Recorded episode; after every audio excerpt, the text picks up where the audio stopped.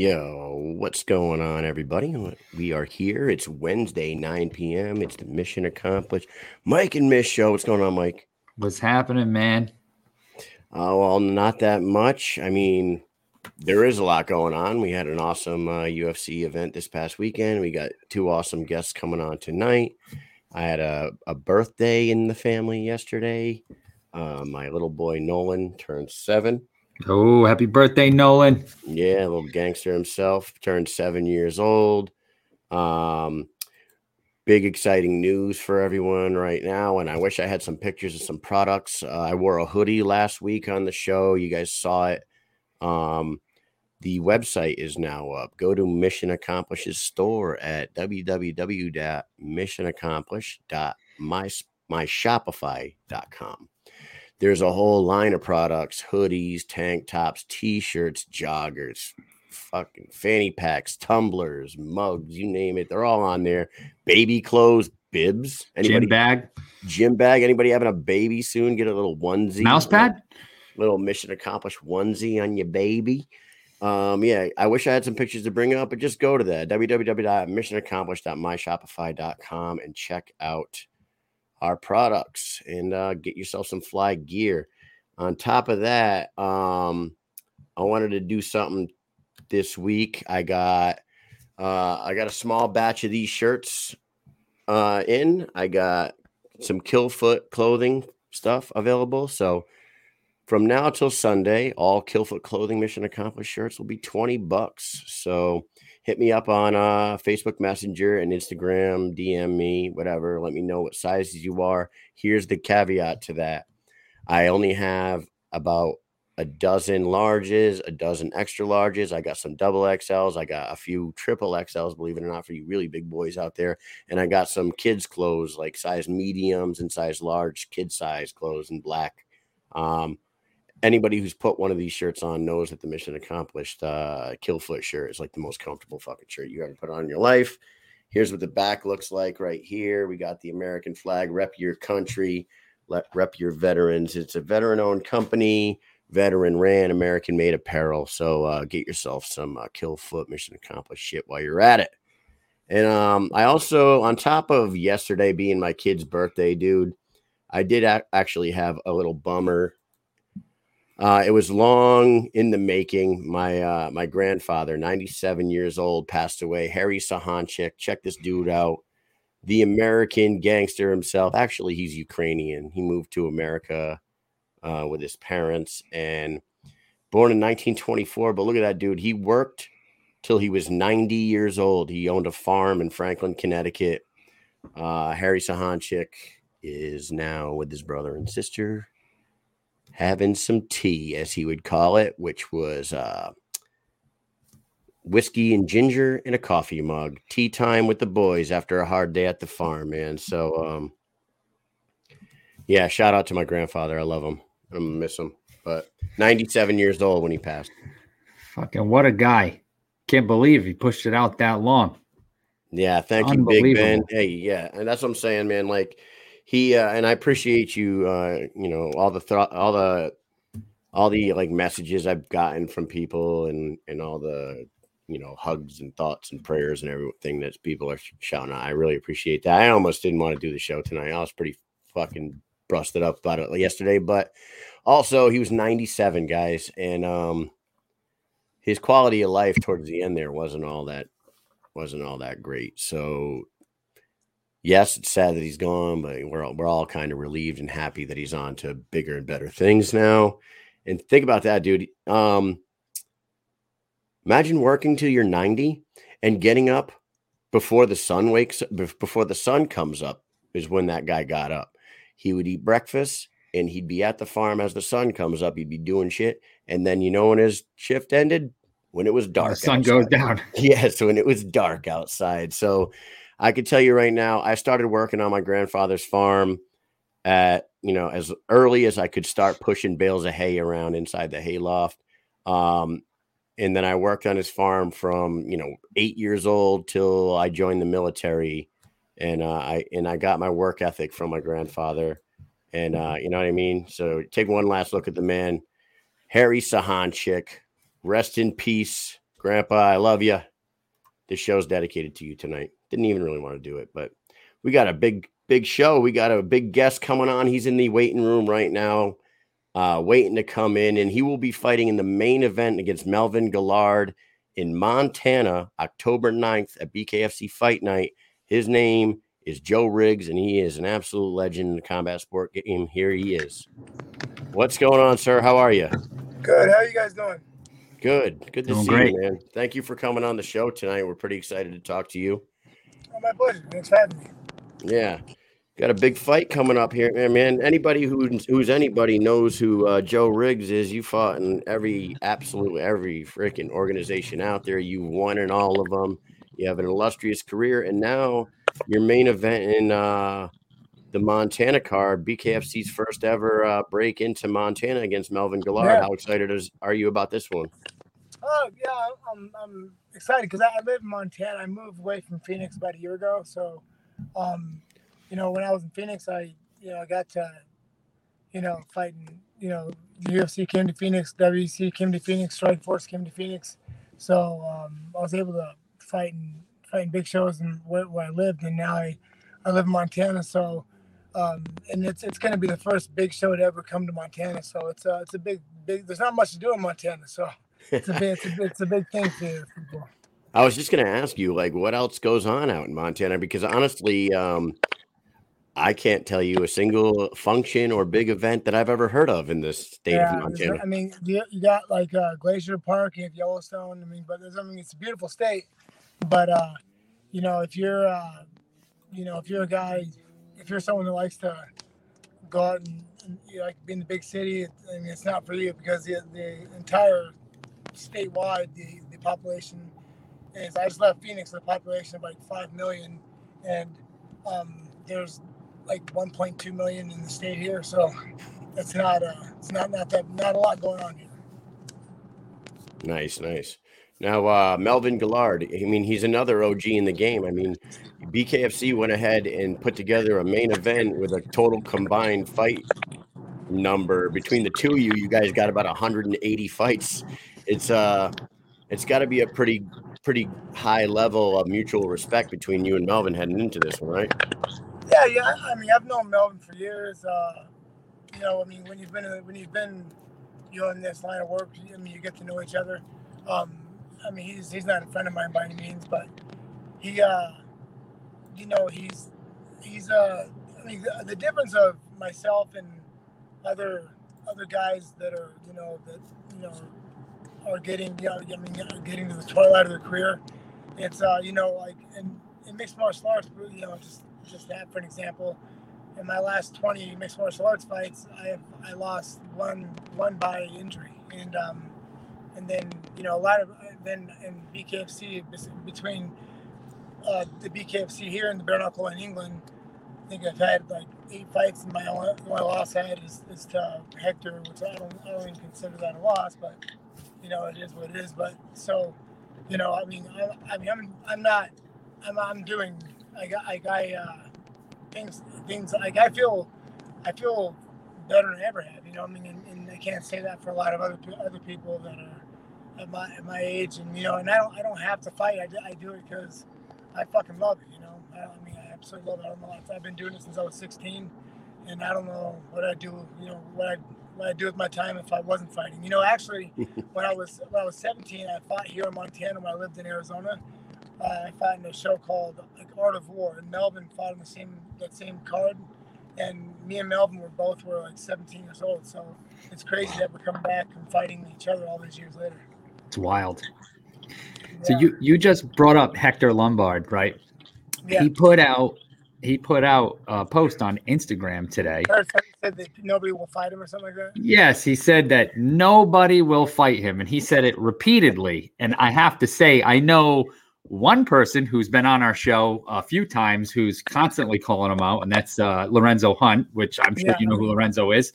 And then Yeah, I was yeah. also thinking, I'm sure Joe Riggs would probably take that fight back.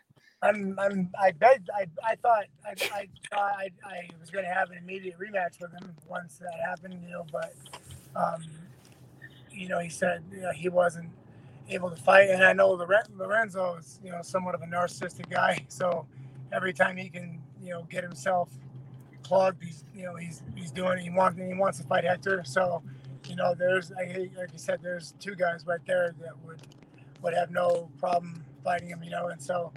Uh, I don't know what the fuck he's talking about. Yeah, I'm you know, like that. I saw taking this fight is so I can get another, so I so I can get another shot at Hector. That's it. I mean, that's uh, that's another road. Uh, you know, because I mean, and then I don't know if, if Lorenzo will fight him first. Actually, never mind. I, know, I already know he's fighting after that. I know he's fighting next, and uh, I'll get the winner of that. But um, yeah, he's fucking.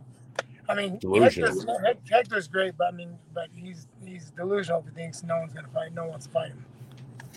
We have a clip from that BKFC 18 fight. Now, I know uh, maybe it might be hard for you to like actually pay attention to the clip, but I'm sure you've already seen it many times. And a lot of people might have noticed that, like at that ending sequence, that he had grabbed your shorts, right? Oh, yeah, just a little bit.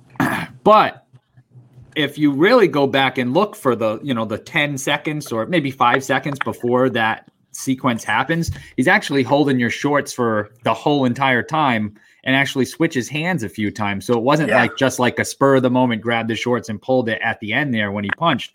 He was actually pulling you a couple times before that, uh, all in yeah, the same. He, he had it for a lot. I mean, and, and I don't, uh, I don't, I don't, I mean, I don't blame Hector for that. I mean, because I mean, when you're hurt in a fight, you you do what you can do. I mean, you just, I mean, when you're when you're hurt, you're in, you're in survival mode. So it's not like, uh, it's not like you know you do things and you and you like he was. I mean, I hit him with a left hand, and uh, he was keeping. He was trying. He was keeping himself from falling down. Right. So it wasn't like uh, he was. He was trying to be dirty or fuck it. I mean, I don't know. I mean, I, I mean, I give people the benefit of the doubt, but he definitely was. Uh, you know, he was. He was making himself. You know, stand. He was making. He was keeping himself from falling, and then the referee is who I blame because he was yelling from across the ring to break, and I wasn't going to break until you know he came over and, and grabbed Hector, and then we did. That's when I put my hands down. That's when Hector like switched his hands and then punched, and you know, um, finger that hit me, a knuckle that you know broke my orbital, and uh, and the I remember the doctors kept coming in and trying to because I could I was I could see their the how many fingers they're holding up. I, I mean I I kept telling them that it's not it's not I, but I couldn't see three feet three feet behind them. I, I had a depth perception problem, you know. So I knew something because I've had nine surgeries in my right eye. So so my my right Jeez. eye is you know is uh has, has taken some damage over the years. So you know I I know when I, I knew something was fucked up in it and you know I was I, I if, if anybody read the interviews uh, or or heard any interviews going into that fight, you know that is exactly how I, predicted the fight to go, and um uh, you know so I wasn't gonna. And then I got, he was.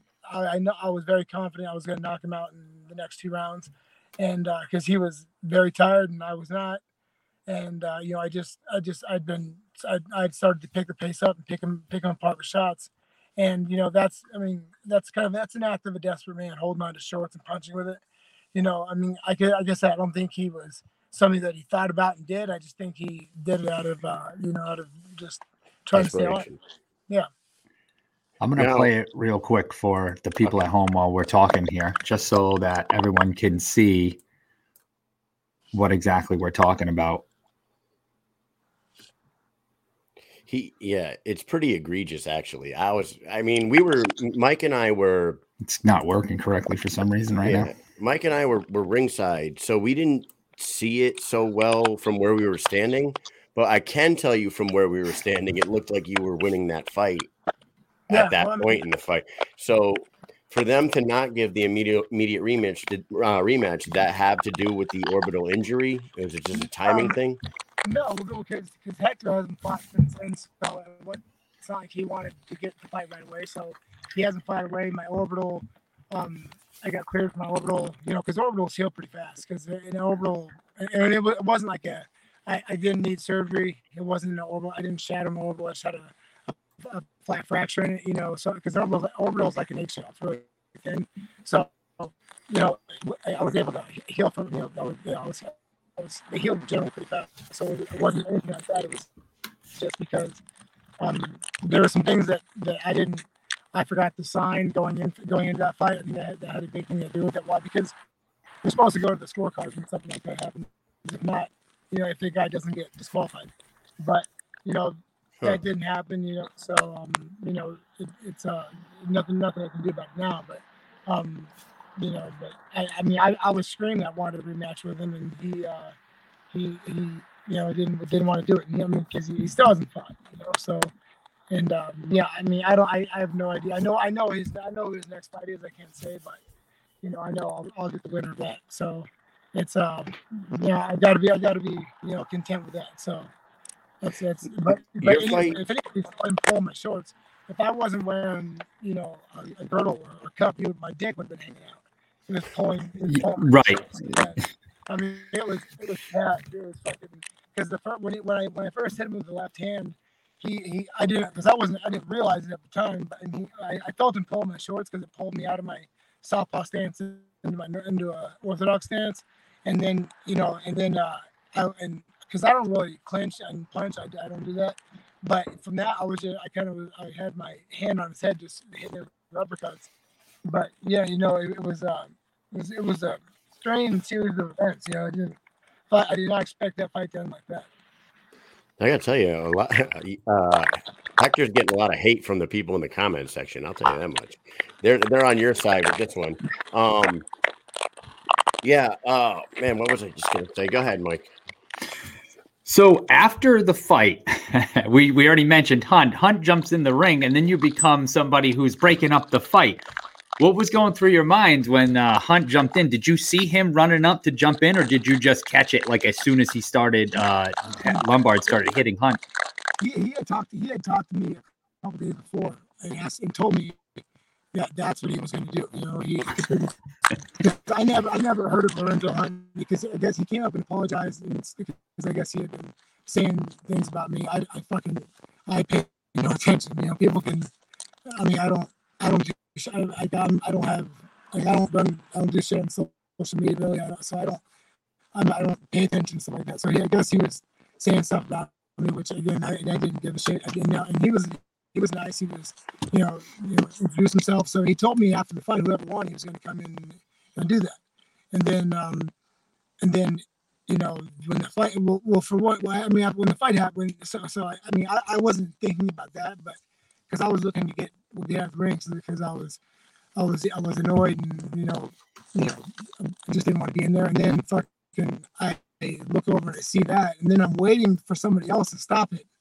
Like because I mean because I mean when you're because you're used to I'm used to being in that you know fighting situation.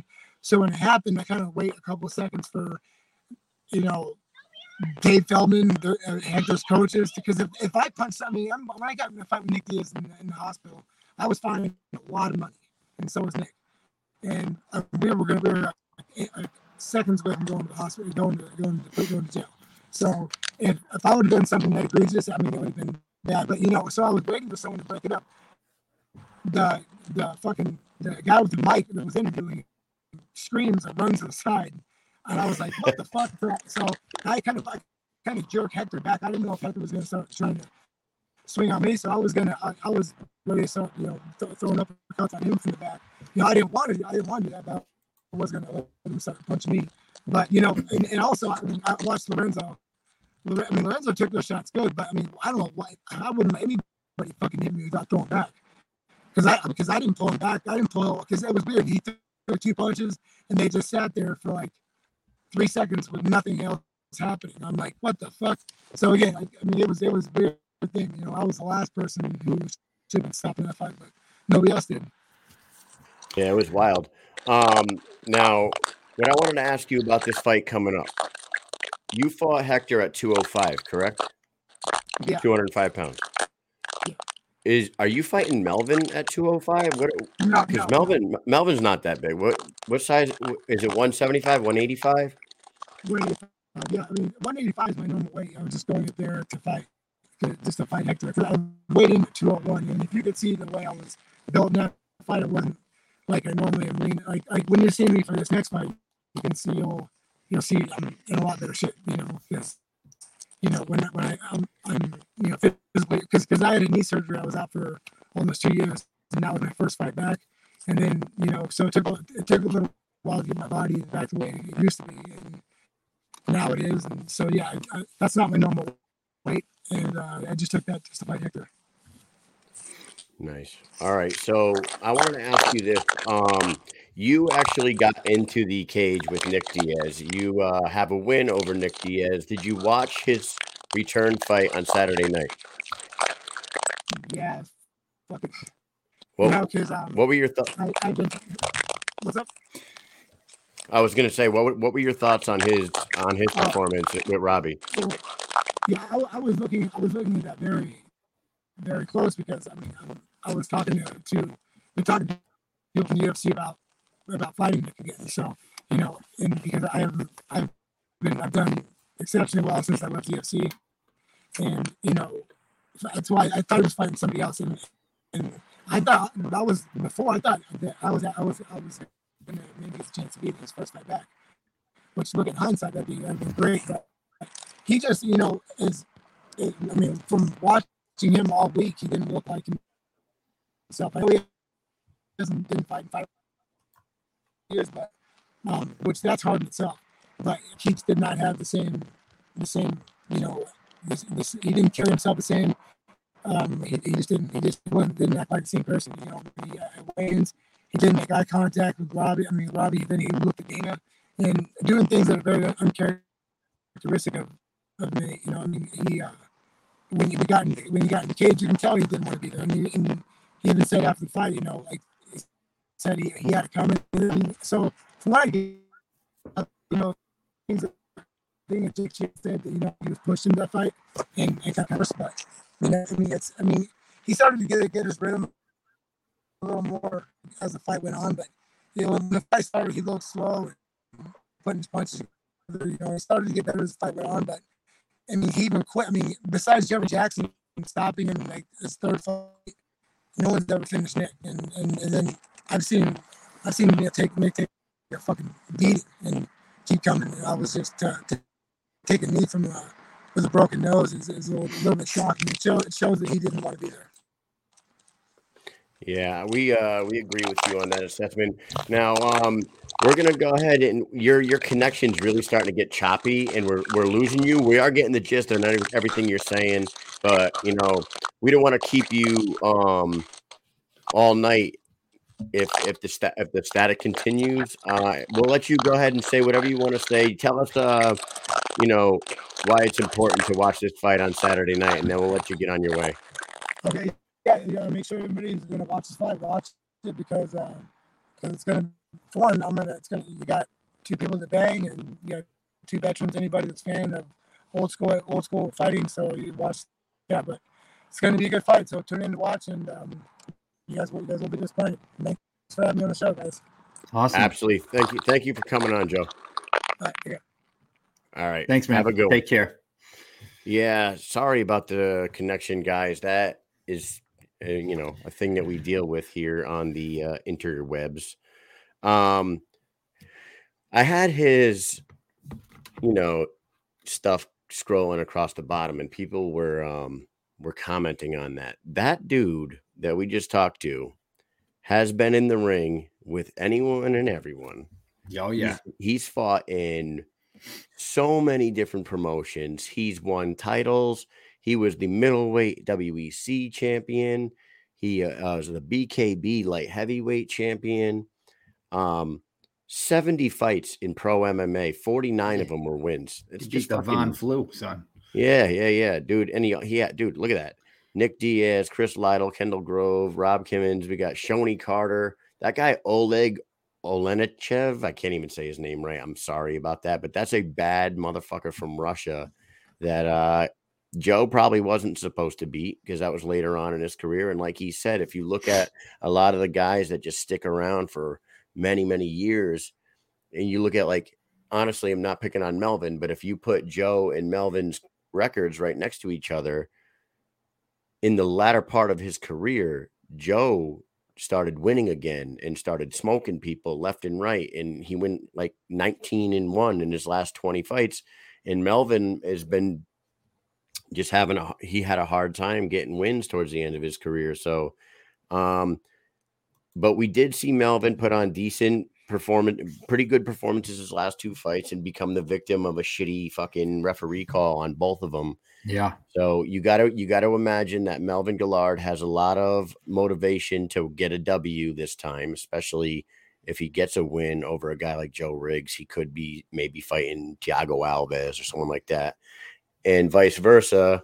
Joe Riggs was winning that Hector Lombard fight, and if and if the the bullshit shorts grabs and and the fucking thumb in the eye, you know, didn't happen, he would be 4 0 with a title around his around his way. He'd be undefeated in bare knuckles still and another title to his record, which was an already amazing career to begin with. So I mean, I hope everybody's tuning in on uh, October 9th.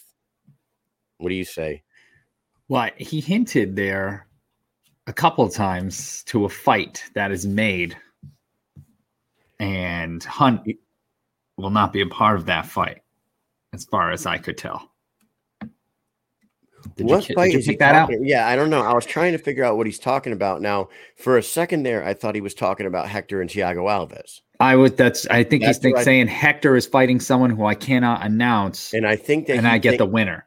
And I think that he thinks Hector's fighting Thiago Alves for the 185 pound title, right? That's what. Okay, this is what Hector said in his in his uh, Instagram post today. He mm-hmm. was supposed to be fighting Thiago Alves for the 185 pound title, but it's not happening anymore. And nobody wants to fight Hector Lombard. No so one. He, There's not one person no I can one, think of. Literally no one, he says. No. So he he was asking the fans, who do you want me to see me fight? So I think that Joe Riggs was referring to that. I I agree with you. I think that he thinks or he heard through the grapevine that Hector and Thiago were going to fight for a vacant 185 pound title. And he was going to get the winner of that after Melvin. The problem is that fight's not happening anymore. So I wonder what they do with Joe Riggs. What I would do with Joe Riggs, and I know, I know that, um, I know that I know that Mike Richman mm-hmm. is 175. Yeah. But I think that Mike Richman is so high in the promotion right now and such a big name to go along with Joe Riggs. If if he beats Melvin, I would have Richman and Joe Riggs fight for a 185 pound title. What would you do? That would be nice.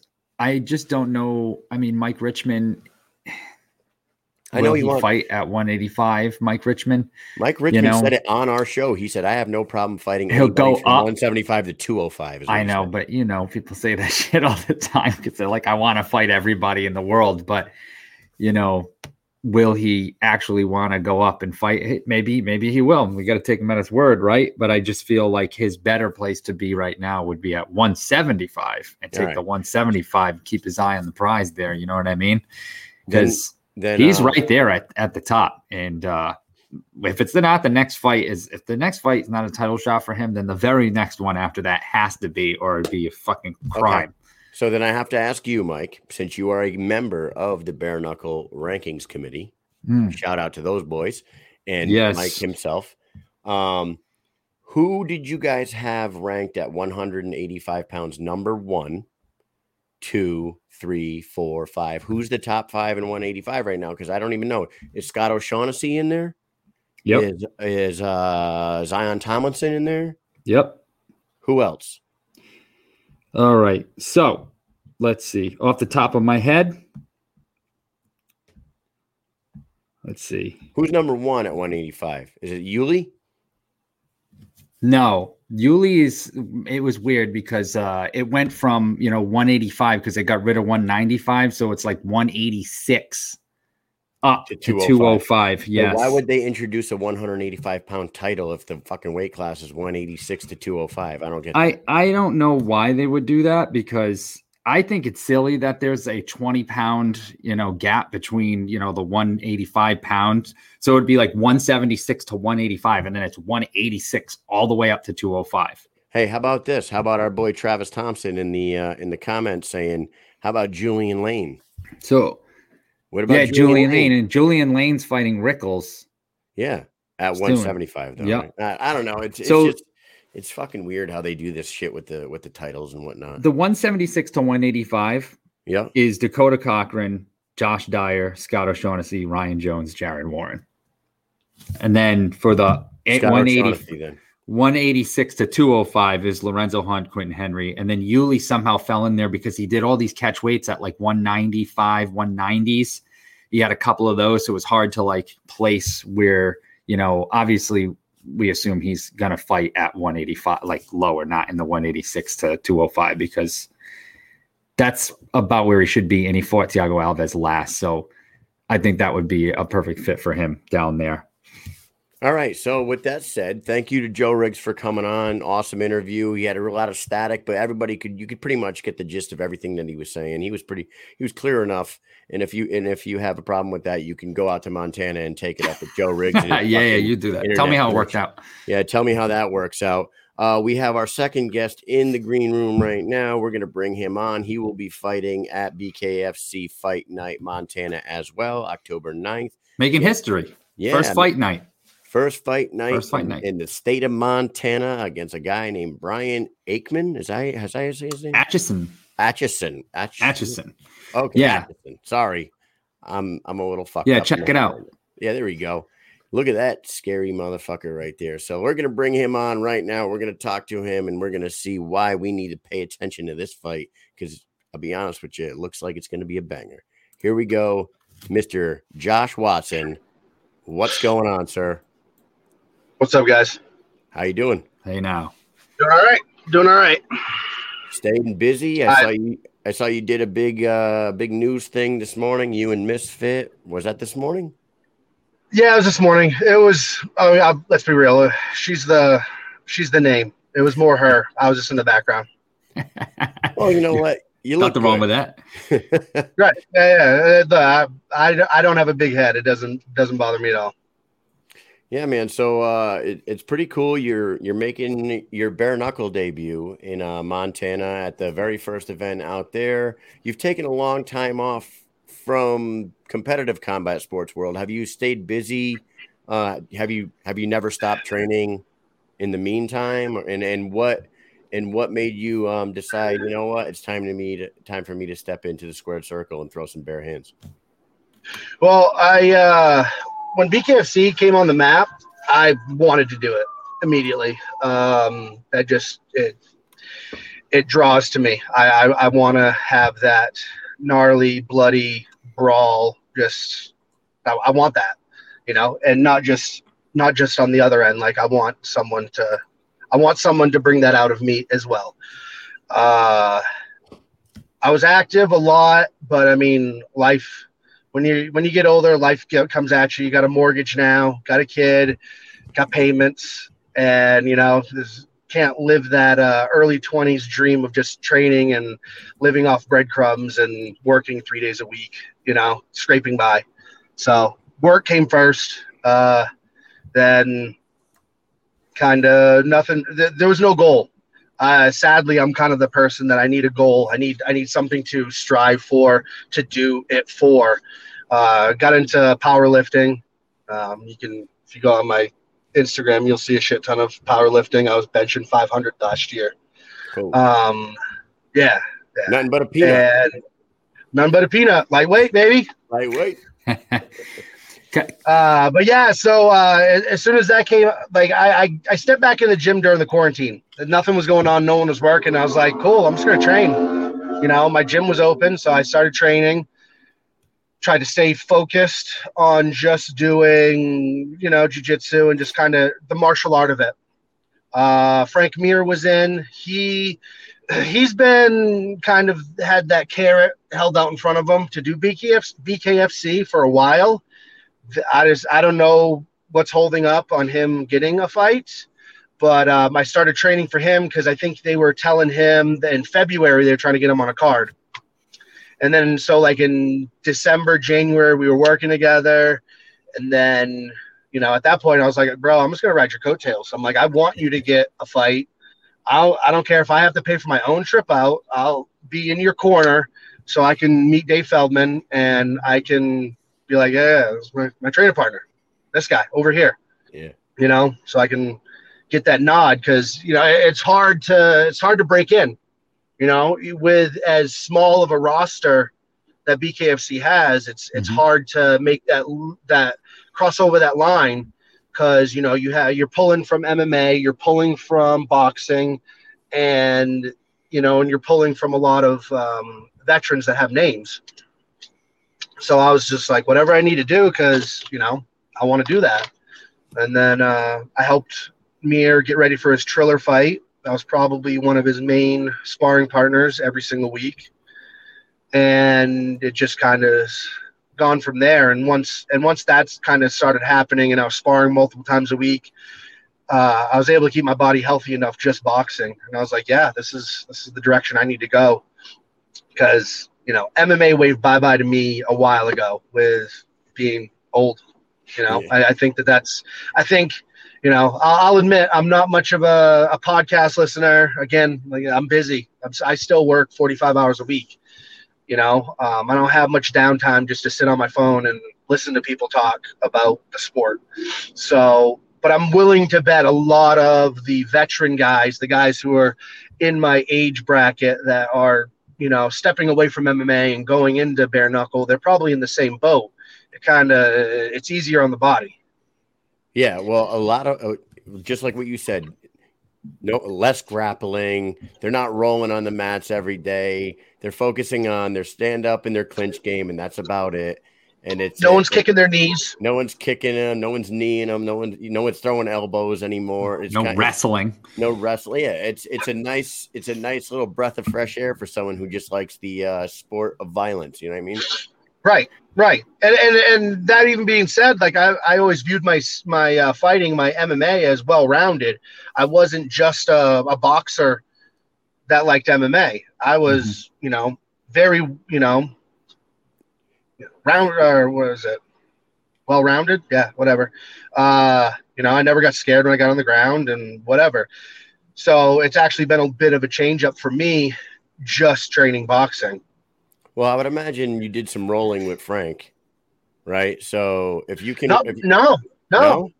No, honestly, no. Um, the only time Wow. we did it was very, very briefly when, um, for a moment there, they tried to get him on the first uh, Gamebred card, and he was like, "Bare knuckle MMA, let's go." And it's like, "All right, let's do some MMA shit." And at that time too, I was still kind of getting that carrot at that point, like dangled in front of me, like trying to get a fight, trying to get a fight, and you know, BKFC's always, you know, waits that last second to announce all their fights. So like there Yeah. it's not like it's not like uh, most MMA where it's like, hey, 12 weeks out, where you sign a contract and you even have a three weeks just to still dick off.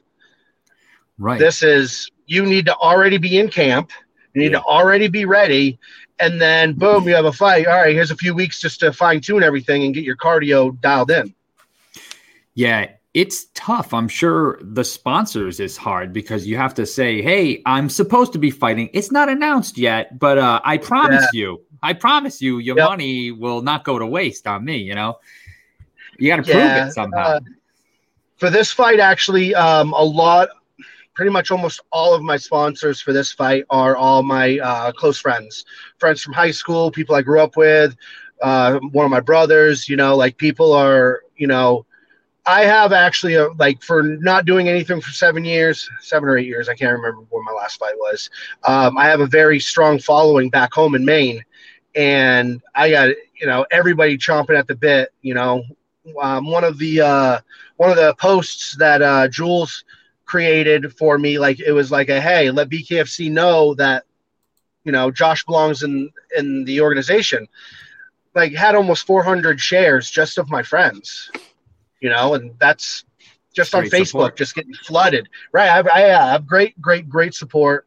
Um, I sell, I I sell out arenas. I had uh, my first fight in Portland, Maine and I sold personally seventeen thousand dollars worth of tickets. Holy shit! Wow, that's Oh, a like that. that's that's a you know, you know, you know Marcus commodity. Davis, right? Yeah, you know Marcus Davis, the uh, Irish hand Mhm. grenade. Yep. I sold three times the amount of tickets he did. Holy he crap, sold man. something like 45 he sold like 4500 and at that point he was already a UFC vet. He already had his career in the UFC and he was just kind of Wow. taking fights in Maine to kind of bring attention to MMA in Maine. And he sold like 4500 and I sold 17. We've had a few uh, Maine fighters on here. We had Bruce Boyington Yep. on. We had uh, Chris Yep. Sorrow. You, you, uh, you know these Joe guys? Riggs. Joe Riggs Joe was Riggs from, is from from Maine. Maine. Is he? Yeah. I, Yeah. didn't, I didn't even know that. Yeah. I'll have, to, I'll have to catch up to him in Montana and talk about it. Yeah. He was born there. I don't know how long he lived there and then he moved to Arizona, but Okay.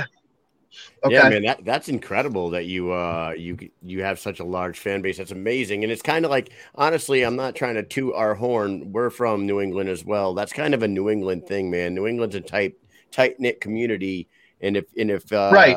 and if any even if like Connecticut, Massachusetts, New Hampshire, Vermont people hear that you're fighting pro and you're from Maine, we kind of like con- consider you one of our own, and we support the guy from Maine. You know what I mean? Being a New Englander. Yeah, I I think that that has uh, to do with New England sports in general. You know, the Patriots, Red Sox. I mean, Red Sox are everybody in New England's team, and so I think that that kind of falls in line. If someone's from Massachusetts and they make it to that next level, everybody in New England supports them like they're their you know they're from their hometown. Right. It's weird that uh, you get one team for multiple states and then you go to like California and there's multiple teams for one state, you know? Yeah. Yeah. Yeah, but I mean, look at the. the I mean. I live in Las Vegas. I got more. There's more people in the Valley of Las Vegas than there is in the entire state of Maine.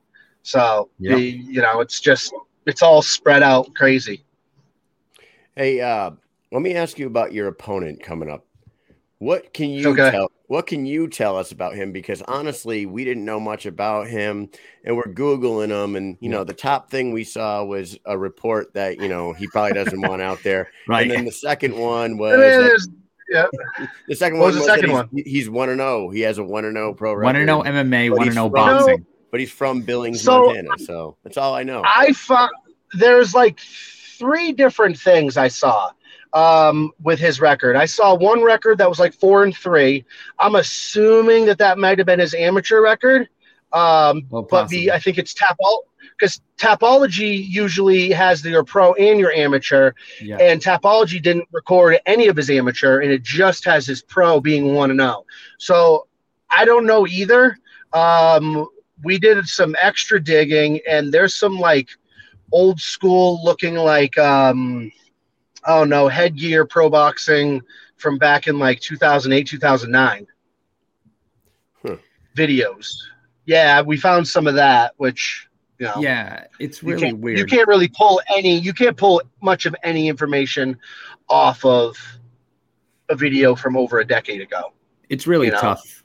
It is tough. If you look, yeah, on Tapology, he's got his one canceled bout and one win as pro. So it has him as one and zero. But if you do scroll down, there's three amateur fights there. And then I found one Okay. amateur, one uh, one boxing match that he had uh, that he won. Yeah. I don't. I've never seen. and them. then uh yeah you can find you can find somewhere on youtube the only i found one fight and that's the thing is like uh, those amateur fights did it actually give an opponent because i don't think it does yeah, I, yeah, I just have I found okay i found one is one of them like a single word name like savage or something no, I got Hunter Walking Eagle. Oh yeah, yeah, no, he did. He fought a guy named Savage. Yes, There you go. that's I, the, I actually that's watched. the only video mma yeah that's the only mma video i can find on him Oh, and that's and but that to me seemed like it was amateur because he threw a knee to the head and the ref uh, stopped the um, stopped the round like they they timed out. So that to me says that there was no knees to the head, so it's probably an amateur. Yeah, it's it's it's got to be weird. Like, uh, I don't know. I don't think a guy like yourself taking a look at you, dude. I can I can imagine that you don't give a fuck what this guy's background is. You're- No, you know what I mean. You're No. throwing you're throwing 500 pounds up like it's a pillow. You know what I mean. You're just gonna go in there and fucking smoke them and get out of there. With that said, Right. uh, somebody in the comments says, "How long?" How long is this fight going to go? I feel like it's going to be a quick knockout. You feel like going in there and just making a statement real quick? yeah, yeah. I want I want uh, I want to increase my stock. You know, I don't want to go back to the drawing board and have to like sit there and You know, hey, give me fight. Hey, give me fight. Hey, give me fight. I want to knock him out. I want to. I was told today they give out knockout bonuses, which I was like, hell yeah! Like, give me the knockout of the night. Uh, you know, I want that, and I want fans to like me and to want me back, so that you know, in a two months I'm on another card. You know, So there's, there's like eh, the way I look at it is, I don't lie to myself in the fact that I'm old. I I got a I got a uh, an, an an extinction ex- extinction point. Like I, I'm not going to be tra- able to train for and fight for years and years and years and years and years. I want to go out. I want to have a nice little career. Have have a handful of fights, and you know have fun. Like to me, this is this is fun. I have nothing to prove. I have. I'm not chasing a career. I'm not. I'm not doing it for the money. I'm literally doing this to fight, to punch somebody in the face, for me to get punched in the face. I, I want to put on a show, and you know, and most importantly, I want to I want to give my friends and my family and all my fans something to watch and cheer for. Like I got so many people like waiting, and they you know for this to happen so they can watch me do what they haven't seen me doing forever. That's awesome. Now, hypothetically, let's well, let's just pretend, mm-hmm. not asking you to look past your opponent or anything. But Yep. earlier you were saying, you know, there isn't a whole lot of fighters on the BKFC roster, but at heavyweight, there's a good group of fighters in that weight class, and you know, a lot of them are standing at you know one and zero and two and zero. So you could very well be fighting a quote unquote named fighter, someone that you know, Yeah. if you watch Soon the KFC, yeah. that you know you could you could be fighting one of those guys like immediately. That's what I want. Who would that's- you want to fight? Like Alan Belcher? Want to know Alan Belcher? He just jumped in there. Would that be someone that you're interested in next, or you know, who do you, You know, who do was- you look at and say, I want to fight that guy? You know, honestly, I'm not. I mean, without without trying to sound cocky, like I'm not afraid Mhm. of nobody. I'll fight. I'll fight whatever. I mean, realistically, it doesn't hurt to get knocked out. You know, it's fun. Like I want to go out and I want to have fun. When Belcher's name was out, I was like, whatever, give him to me. I remember back when um, Bigfoot Silva was announced Mhm. that he was fighting, and like I think like the BKFC posted like, oh blah blah blah blah, Bigfoot Silva, who should be his first opponent? I was the first comment, and I raised, I did the little fucking emoji. Me, I'll take it. Let's go. Whatever. I'll fight Bigfoot Silva. I don't care. You know, it doesn't matter. Like, you know, I'm not. I'm not in the game of calling out people mainly because I don't. I don't know nobody. I don't know. I don't have anything against anybody. You know, like I like. There's no. I don't know. I just. That's what matchmakers are for. That's I you know. tell you But I mean, now. if but but but I, I say this though. I mean, realistically, fighting someone like Belcher only because like, for one, Name recognition for sure. name recognition exactly, and for two, he has the world's worst tattoo in the fucking ever. worst tattoo ever. which tattoo I would that hate be? Oh, The fucking I don't know about this character of the humongous fucking watermelon head Johnny Cash. yeah, yeah. It's the best worst tattoo of all time. That's what Or, John, dude, Knott, you got John, money. John Knott called it the best worst tattoo he's ever seen. You got money. Cover it up. Get rid Um, of it. I can tell you right now, dude, fans of this show will tune in and see this and say that guy needs to fight Josh Burns at some point. Like, just It's funny you say that. Like me and Jo- uh, I'll be honest, me and Josh have kind of connected a little bit. Um, he was uh like you know when I was trying to get some clout. uh, when I was trying to you know get some movement and try to get some traction and and get on a card, um, he was even trying to help out with like throwing out my name here and there, and you know we've talked a bunch and you know, I, I from day one kind of started off by kind of like being like, all right, how do you do this online? Poke a bear, like create some social media drama and try to like get a fight, you know? And I, I, I attempted that and he just responded with like the nice, like, much respect, bro. All right, thank you. And I'm like, Yeah. well, that didn't fucking him, work man. at all. Yeah. You know, like there was there was a fight way back when when he fought Justin Wren, you know, and I've told them this too. Like it pissed me off. Um they uh it was for Bellator and I don't know, I, I could be lying or i be wrong, but I was told like the the purse was going to be like 35. And it came down to me and Josh Burns. And basically, they chose Josh Burns because he was already contracted to Bellator. And I watched that fight, and it was the most heartbreaking, frustrating fight because Josh couldn't put it, couldn't knock him out. And literally, I think in the third round, they both stopped, put their hands on their knees, and like took like a mutual, like, hey, let's take a break. And they stopped for like 15, 20 seconds. So the ref's like, let go, like fucking go. you know, and it was frustrating because I looked at it as I would have gone out there and, you know, balls to the wall and been like, yeah, semi short notice fight. I think it would have been like two or three weeks to get ready. I wouldn't have been in amazing shape. I would have put it all on the line and I would have knocked Justin Wren's ass out in the first round, you know? So I was like, you know, kind of like, right, that's life changing. yeah. And, you know, and I was kind of like, I've always kind of had like, damn it, Burns, like, how the hell, why'd you get that fight? And you got that fight and you didn't show up. And I tried to even give him shit about that online. He's like, yeah, man, that was a terrible performance.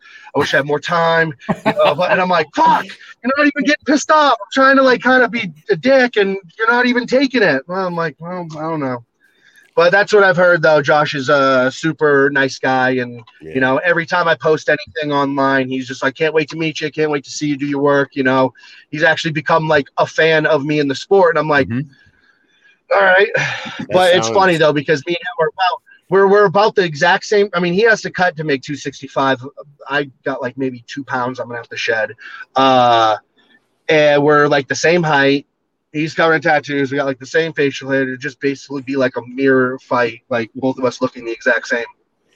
Oh, that's freaking awesome, man. Well, we we are definitely looking forward. And I mean, you go into the comment section of this show right now, and like everybody is just like they. I'm I'm gonna I'm gonna tell you that half of them are probably looking up who you are right now, Uh-huh. and the other half are just staring Yep. at you like that. I can't wait to see this motherfucker smash somebody. This is great.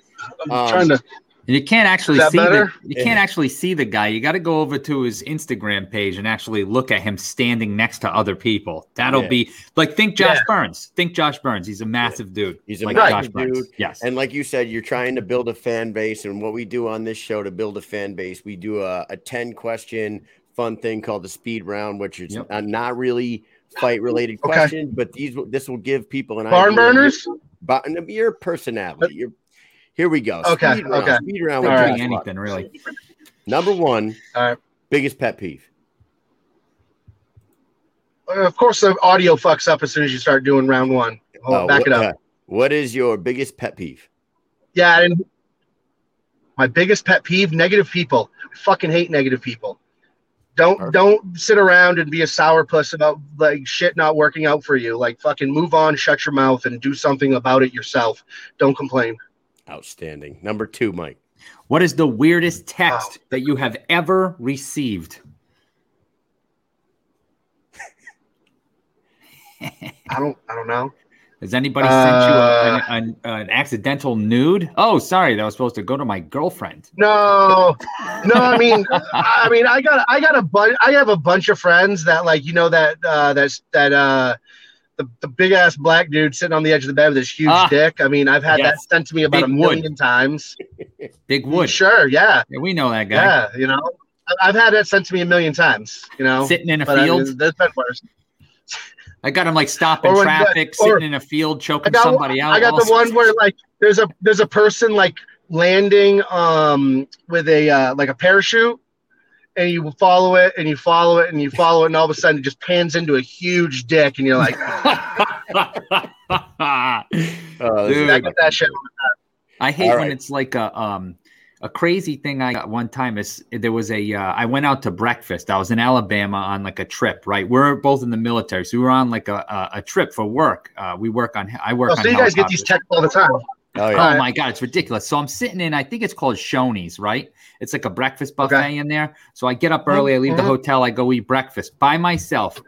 Fucking grown ass man, I'm sitting there and I get a thing and it's like, oh, this dude took off uh what are those fucking things they put on the tires? The uh like so the The- car a can't boot? leave. One The of the boot, the boot. I was gonna Oh, call yeah, it the yeah, shoe, yeah. the right? So it was like, oh, this dude takes it off. So I was like, how the fuck do you take that thing off? Right. So I click on the video and all of a sudden it's like, oh yeah, oh yeah, and it's like fucking moaning The like a, loudest a shit ever. loud, like just amped up so loud, right? Yep. So I'm like, I panic and I'm like, stop, stop, stop, stop, stop, stop, stop, stop, stop. I'm trying to stop and I'm missing the button and shit. I'm like, fuck. And I shut it. I shut it off, right? And there's like a couple sitting right next to me. And then there's like other people over there. And I'm by myself. And I'm like, oh my God. You they're in- laughing. And I was like, you I, in I- no, I wasn't in uniform. Oh, So I like cool. hold up my that. phone and I was like, oh, I said, yo, I got to show you. It's not, I'm not watching porn I gotta show you. in the morning. You know what I mean? Like, I got to show you. So I like got to walk up to Yeah. these people and be like, look, it's just a prank. Like, I'm not a sicko sitting in this freaking breakfast buffet.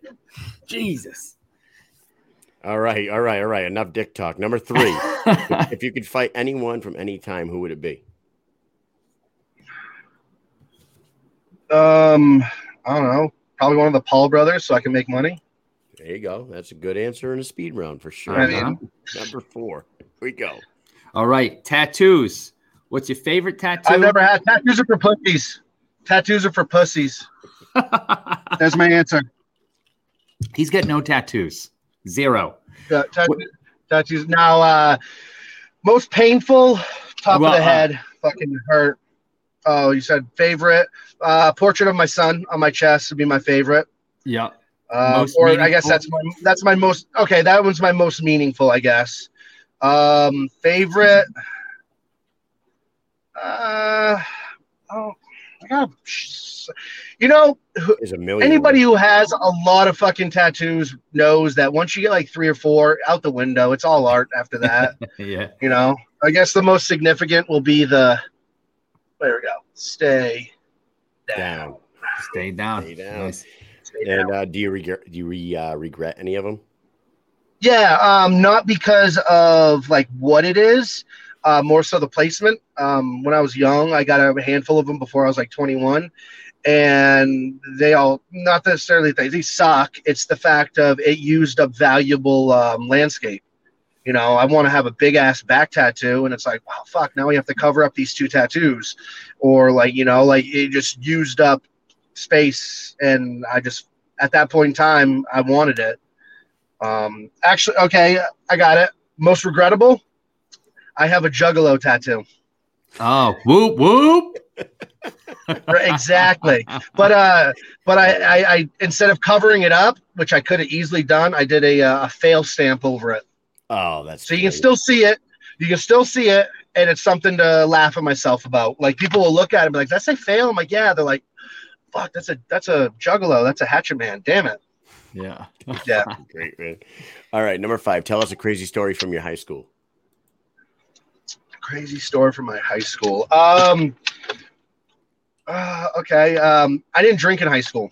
Uh, my first time drinking was my graduation party. Uh, but I went to parties every single weekend, and I would try to come up with fun ass ways to entertain myself. One of them would be going in the bathroom, tucking my dick between my legs, standing there butt naked in the dark. So when people walked in, they turned the light on. There I was, and it was fun. Yes, that's fantastic, dude. Very Oh, nice. That's fucking great. Yeah, You're welcome.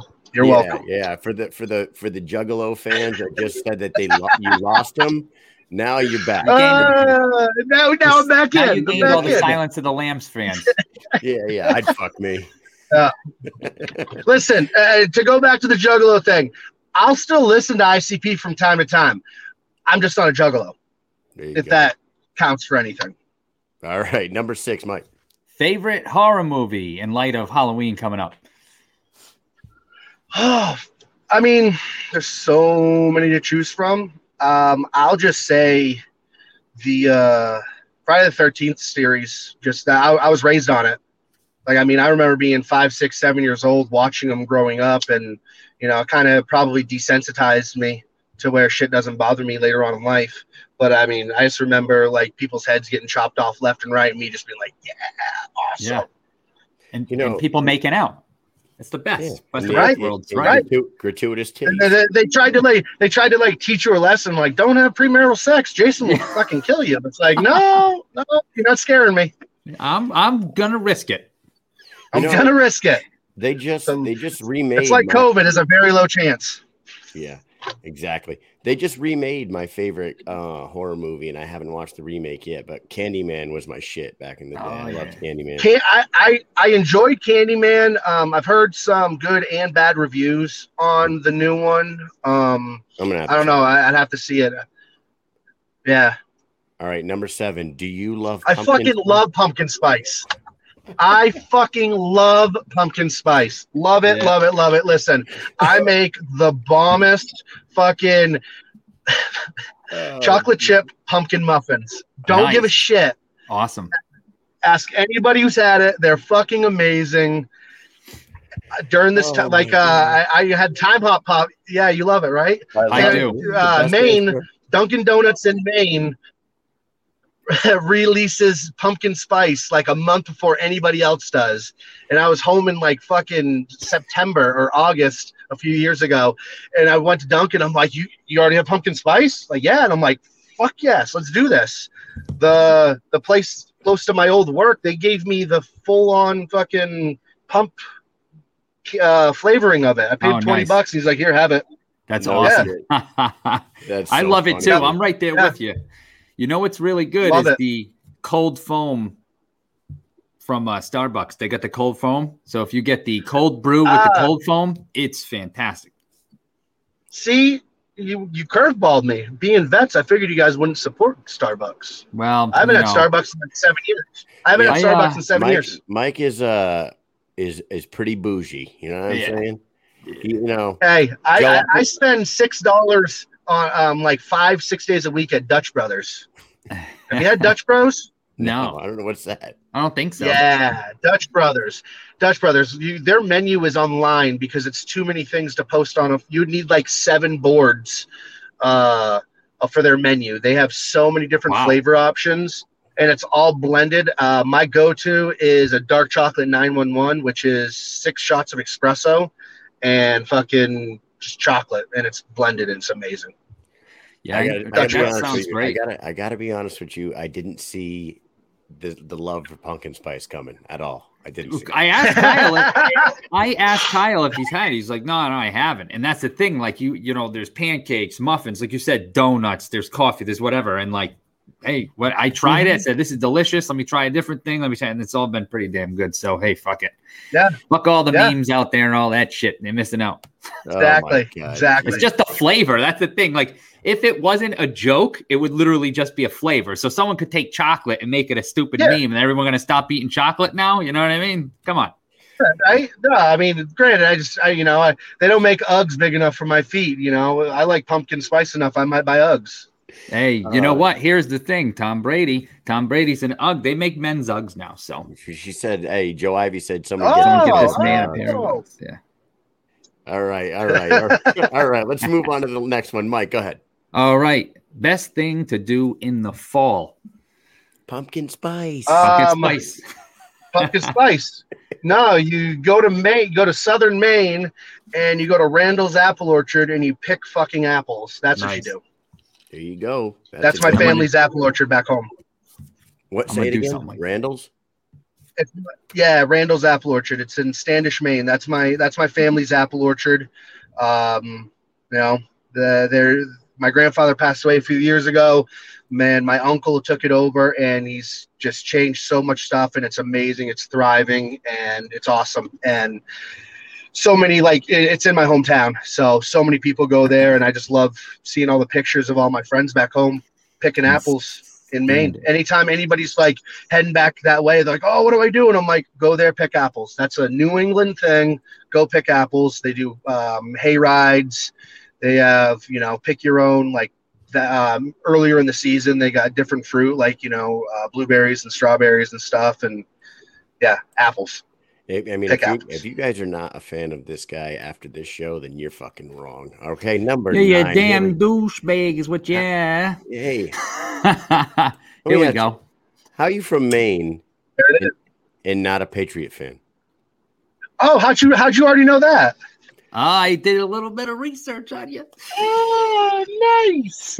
um, uh, What is when this? I was What- younger, uh, when I was younger, I moved out. I lived in Alaska for a little bit, so like I wasn't even when I learned about football.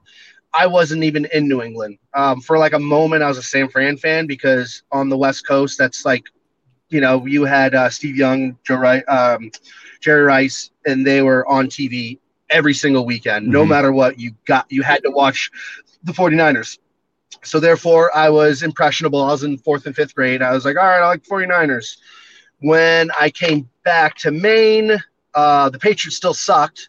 Um, I didn't really have anybody in my life to kind of like push. You know, like uh, everybody typically influence. Yeah, people are influenced by their, you know, stepdad or your dad or somebody being like, you have to like the Patriots. This is a Patriot family. I didn't have that. And, you know, and that was when um, the Steelers were doing amazing and they had a badass defense. And I just liked, like, I like, I enjoyed watching them play. Their defense was fucking killing everybody. Like, Greg Lloyd would rip people's heads off daily. You had Kevin Greene, Greg Lloyd, Levon Kirkland, and uh, Chad Brown as the four linebackers, and they just were nightmares. Whereas now you get one guy on the team who's really, really good. You had four fucking guys who are all, you know, Pro Bowl worthy. The you know they're all amazing, and that's what drew me in to actually like it. It, it wasn't so much a team; it was the team play. It was how they they would just be ruthless and blitz every single play and just fucking kill everybody. well, I can't hate that answer. So that's why. I mean, No, and then not to, and then- and then once and then once the Patriots got good, I kind of just was like, I don't know, turn my nose up to it just because I'm far from a follower, and I wasn't about to abandon the team that I like to like the Patriots for the sake of liking the Patriots, because that's where I live. Um, and then just the more Tom Brady won, it just pissed me off even more, and. And And you know, and then Bay, Belichick pissed me off more. And listen, and now now's the fucked up part. Now that Tom Brady's in Tampa Bay, I enjoy seeing him do well. I don't know why. I've changed my mind. And then also on top of it, now that Tom Brady, I think it's just because Tom Brady and Belichick aren't together anymore. Because Mhm. now I'll it- like I'm interested in New England doing better. Like I was, I think I maybe because I I hated the Patriots, I was the only motherfucker rooting for Cam Newton last year. Cam Newton is Weird, fruity as yeah. fuck, but he's weird. But you know what that man does? Every time he gives that ball away in the end zone to a kid, he willingly takes something like a five thousand dollar fine. yeah, it is pretty. And cool I mean, think about how many times he rushed for touchdowns. It's like a five thousand dollar fine. He does it with a smile on his face, changes some kid's life. That right there is a huge, you know, nod to him. And the other thing was, he was like, "Look, I have a lot to prove." He, th- that man took a one million dollar contract. Like he was, there was backups making ten times the amount as he was. Yeah, he, was took a one million dollar MVP contract and said, "Let me prove old. myself." Right. He was like, "Let me prove myself," and all he had to throw to was what Randall Edel- um, Edelman. Yeah, Julian Right? Edelman. That, that was his own. It was Julian. That was the only person he had. And you had all these Patriots fans. Fuck Cam Newton. He sucks. We suck. And I'm like, what are you guys talking? Why, way to turn your back on your team. You don't even support this guy. And I'm like, look on the outside. You have no receiving corps. They just triple team this motherfucker. And guess what? Everybody Yep. else just drops the ball because they all suck. Yep. Right. You, you know, the guy the guy took a million dollars to try to prove himself and he didn't have a receiving corps to to back him up. So whatever, like, you know, it's not a bunch it's of not dickhead Patriot a- fans is what it comes down to. right and the, uh, well, I mean everybody in New England is that way. You know, the moment the moment it starts turning, they're like, "Fuck this team! These guys fucking suck. Change the TV." You know, same thing happened when the the same thing happens when the Red Sox start sucking. Like the year after they won the World Series, everybody was all geeked out, and then they sucked, and everybody was pissed.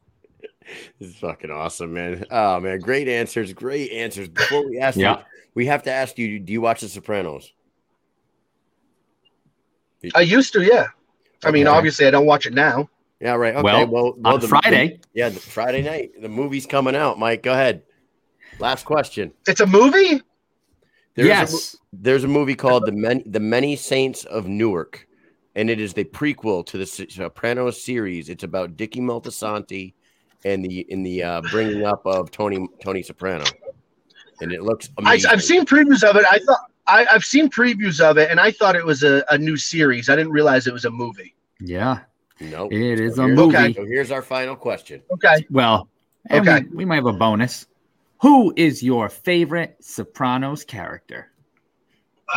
If you remember from back in the early 2000s. I mean, yeah. I mean, realistically, I mean, without sounding fucking whatever, but Tony, the the biggest scene that sta- it was funny because when I was watching Sopranos when I was taking um, sociology and shit in college, and they did a really good job of making his character be legit sociopath, like on every on every level. And the part that stands out to me, two parts that stood out to me, was when he beat the shit out of his nephew for not that he was doing heroin, but the fact that he nodded off and fell asleep on the chihuahua and killed the dog.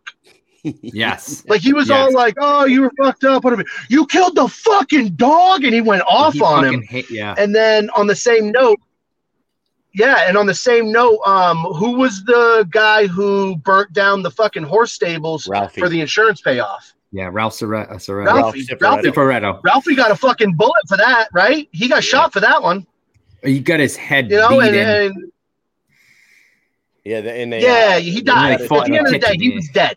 yeah.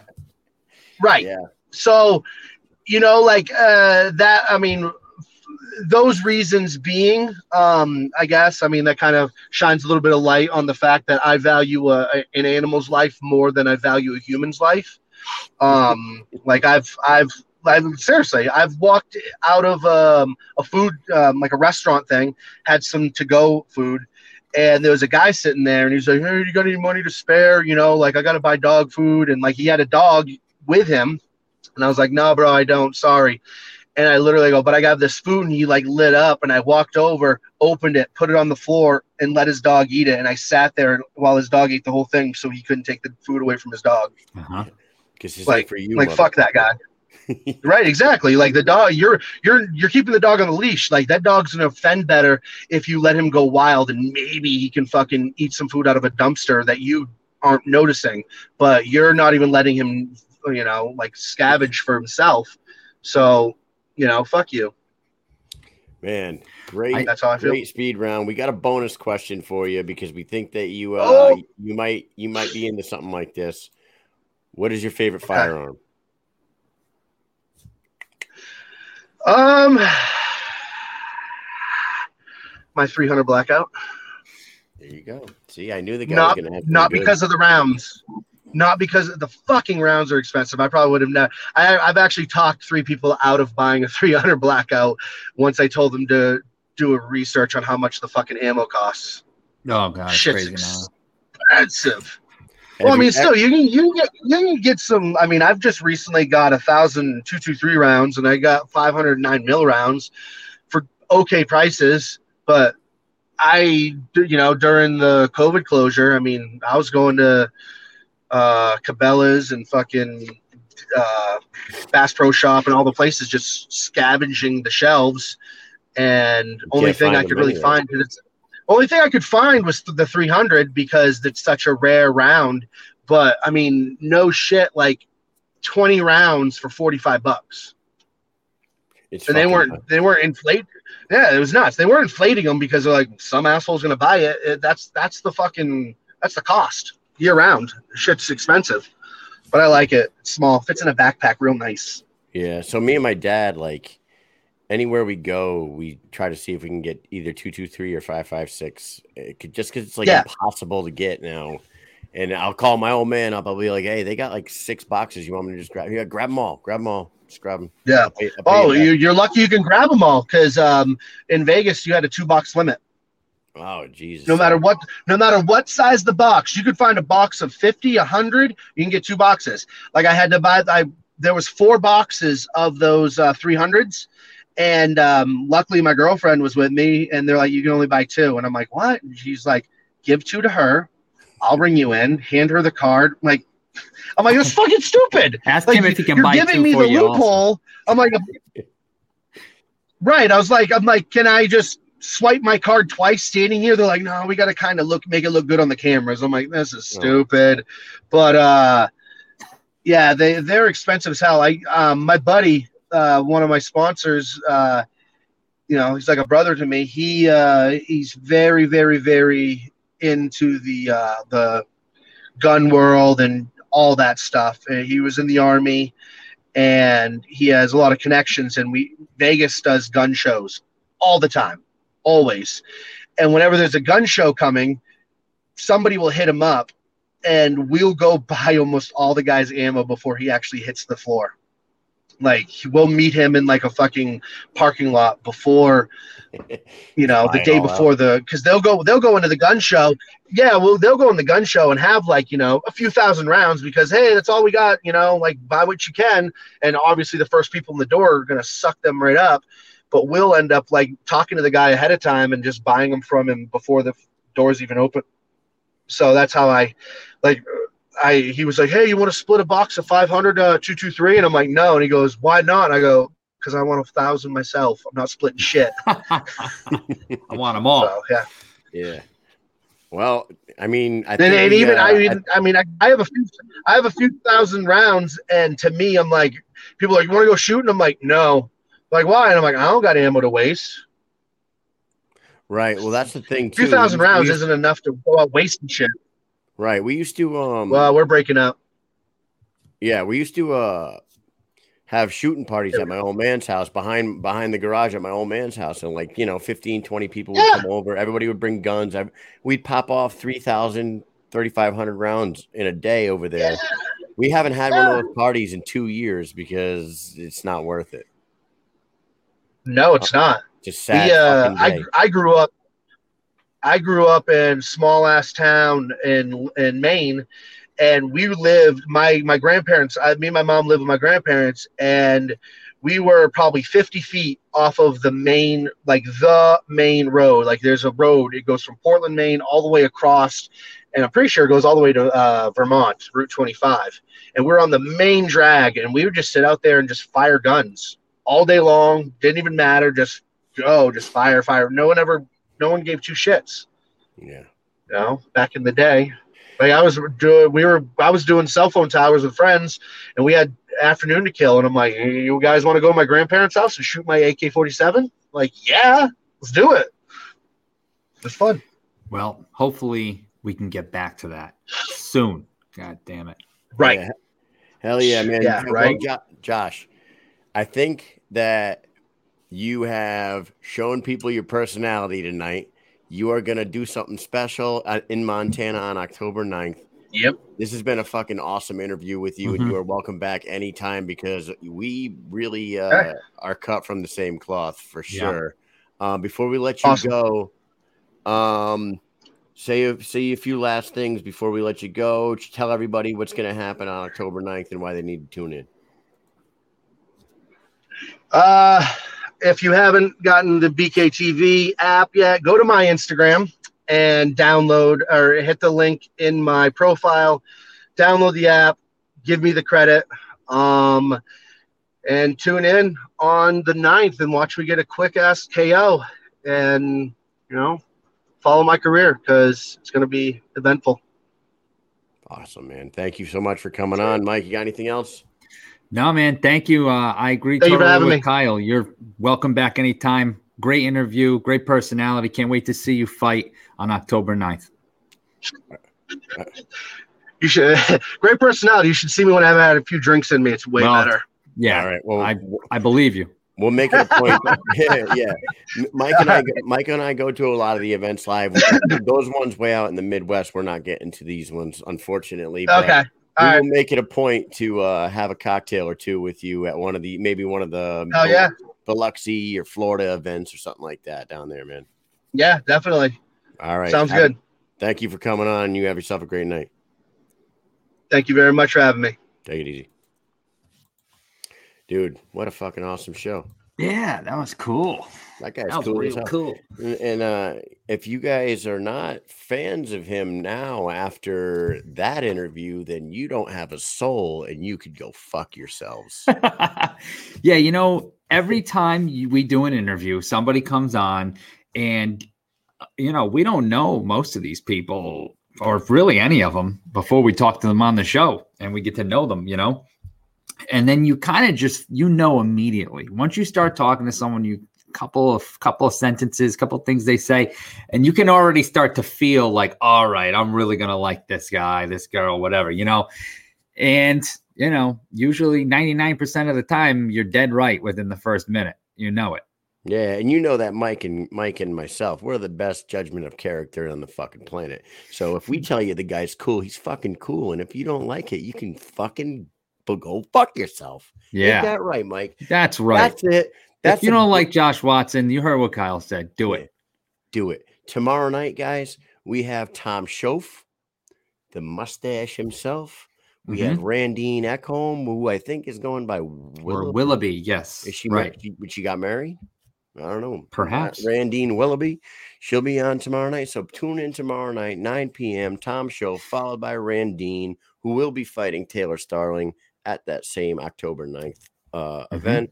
Tom Oh, yeah. will also be on there that night. So that fuck fight card is really like shaping up to be something nice. You got Misfit on there. You got freaking Riggs and Guillard.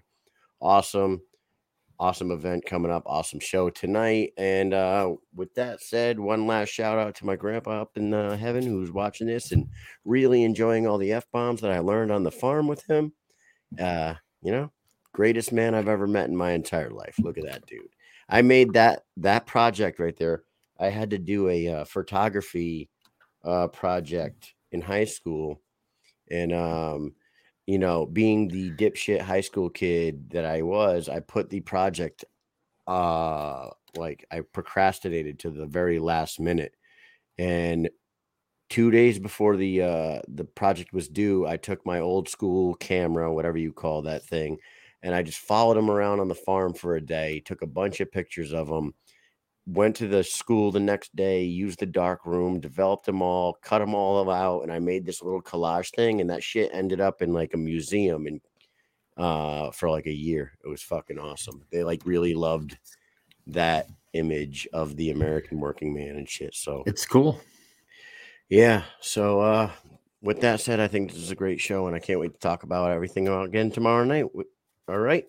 So everybody have yourself a great night and peace.